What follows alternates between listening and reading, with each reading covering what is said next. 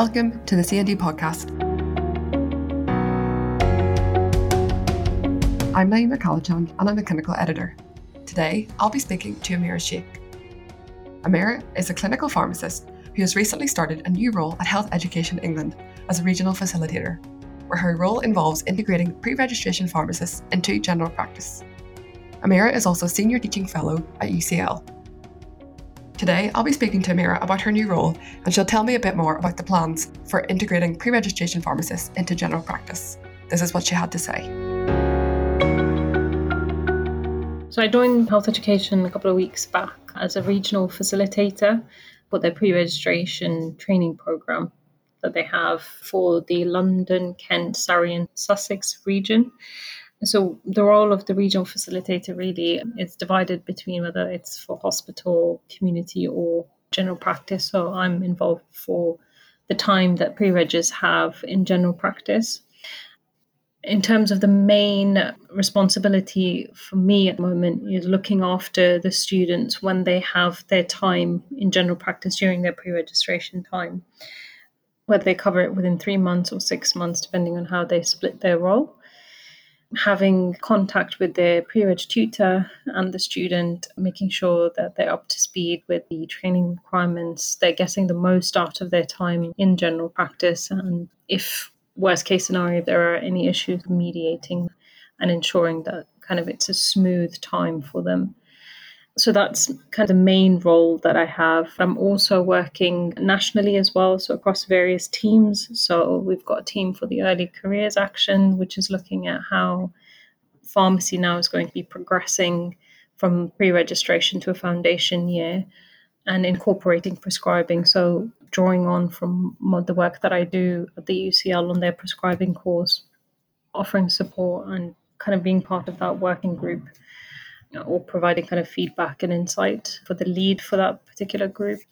And also liaising with other members of the team who are involved in promoting the profession. So we've got a member of our team who's actually working on promotional material to raise awareness about the pharmacy profession and raise the profile and kind of explore the various routes you can take as a pharmacist once you qualify. So, main responsibility as a regional facilitator, but kind of having my hand in supporting various kind of projects across HEE. Sounds like you're very busy and you've got a lot going on at once. yeah, it is, but it's it's very exciting because I think it's a really unbeknownst to me, I kind of transitioned into the role just as the kind of whole profession was changing in its approach to education and training. So it's a challenging time given that it's during the pandemic, but at the same time, it's quite exciting to see how this will all come to fruition eventually and how the infrastructure is going to change and being part of that change is actually quite rewarding in a sense at the same time. And have you got any ideas of what those kind of changes will look like in the future? Obviously, because health education hasn't an official statement in terms of what their position is on what they're going to do, so I can't really comment on exactly what the role for HEE is going to look like, but we do know that the GPHC has produced kind of communication of what they would like the foundation training to look like. And we're working very hard to kind of see how HEE will be involved in kind of ensuring we follow the guidance that GPHC has presented so far and eventually looking at liaising with academic institutions and things like that and stakeholders to see how we'll be able to deliver that eventually. Did you have to do any particular training or extra courses before you could kind of, you know, step into your role? There wasn't any particular training. It was just my background being a prescriber, having worked in general practice, currently working in academia, kind of supported my ability, I guess, to have the necessary skill set to be able to bring to this role. There wasn't anything specific are you working with other pharmacists or what does the team look like? The entire team are all pharmacists, specifically the regional facilitators, but even my line managers are pharmacists. Do you have any kind of advice that you could give to students who are kind of looking at this kind of future career within a GP practice? Right now, because of the changing landscape, I would probably promote the fact that if they come to do their pre reg training, depending on what the landscape looks like once they go into, whether it will be pre reg or foundation year, and how it will look in terms of choices for sectors. If there's a choice to choose general practice, then most certainly go into it. It's a very different way of working as a pharmacist within primary care. It's a good kind of environment to upskill yourself and have a very close relationship with your patients and your colleagues. So I would definitely promote going into general practice. And who knows, by the time foundation training comes along, it might be mandatory or it might be a choice. So kind of expect to have that exposure at some point during your career. It's really interesting now that students do have that kind of opportunity because whenever I qualified, that wasn't something that was even around then. So it's great that there's so much opportunity. Yeah, I think there might be opportunities if they have, or if they're aware of any pharmacists that are working in general practice, if they can get student placements given the current climate. I don't know how feasible that is, but if they can at some point, if they're still very early on in their undergraduate program, if that's an option for them to explore, because we always see going into community pharmacy or hospital. So that might be a way of gaining a flavor of what that sector looks like or looking at CCG and their management teams or at PCN level. Those are kind of the areas to get kind of get into to get an idea of what it might look like. And can you see being even more collaborative working between general practice pharmacists and community pharmacists?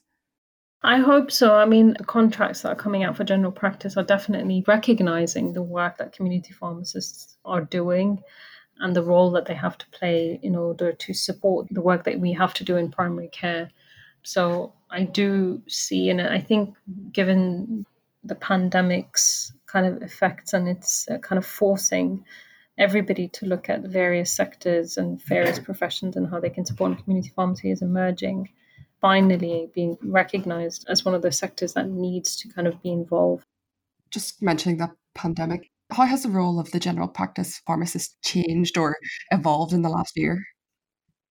So it was a big shift because there was a lot of direct patient facing work that we were involved with, especially for us who were running, say, for example, minor ailment clinics to support the day to day triage for our GPs so that kind of shifted from that to then kind of going remote working completely and learning a new skill of how to manage patients remotely became the emerging thing that we had to all learn very quickly so for myself personally speaking i was involved with triage in, in two of the practices i was working in and we used to triage patients over the phone so i had kind of a background of what to do with that and then when we eventually shifted into complete telephone and video consultations, we had some level of exposure.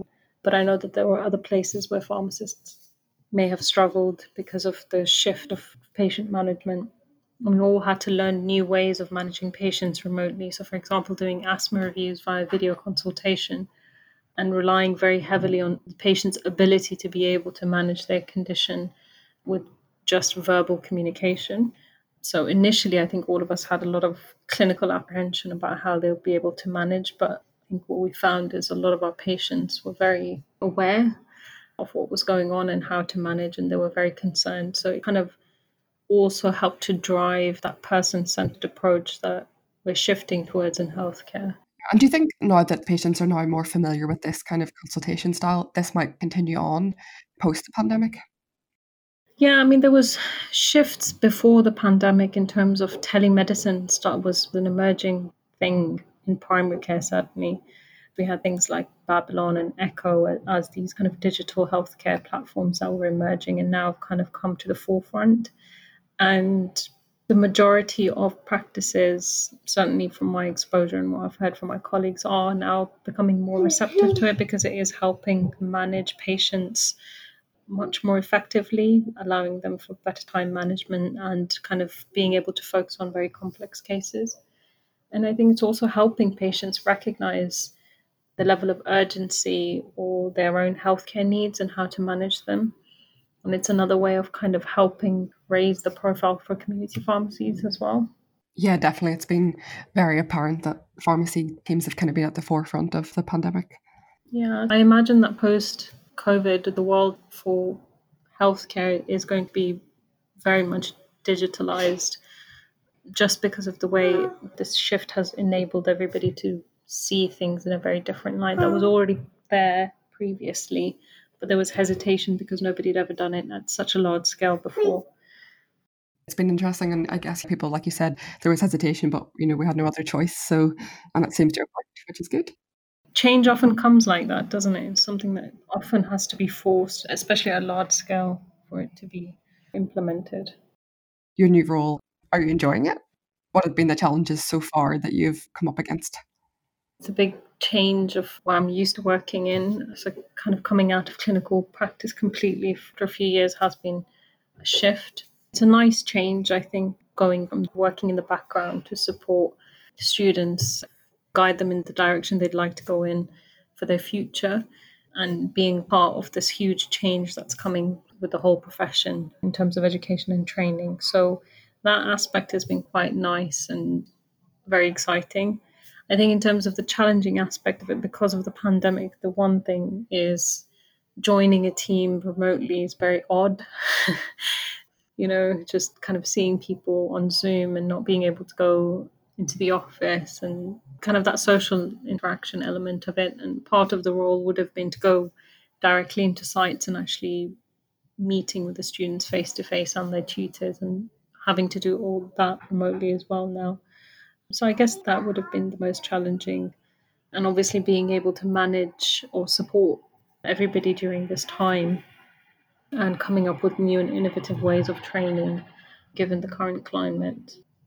Managing anxieties, I think, has been a, it's, it's a great challenge. That's not just with HE, that's just with, with, with UCL when, I'm, when we're doing our teaching as well. Yeah. Do you feel like the students are quite anxious at the minute? Yes, and quite understandably so. I can appreciate it because of the work that I was in previously from making a complete shift. I can only imagine if you're trying to become a prescriber or advancing yourself in your career at this stage and the lack of emphasis now in education and training because everything is focused on one thing. So there is a level of clinical anxiety and professional anxiety that a lot of them feel. Does Health Education England offer any other forms of support for students at the minute that are experiencing any anxiety, or, or is there anything you would suggest? Um, our role as facilitators would be to offer that kind of extra cushion of support for the students so they can always come to us if they've got any concerns regarding their pre-reg training. I am aware of other kind of support groups that have popped up for for students. So like pharmacist support was always there, but I think it's it's playing a bigger role now, not just for students but for pharmacists in general. And I know that students have kind of huddled and made their own made their own support groups for themselves. And the RPS is running. I mean, it's outside of the oh, uh, out HE, but RPS does have a mentoring service, and students are encouraged to kind of find a mentee and kind of gain support from them.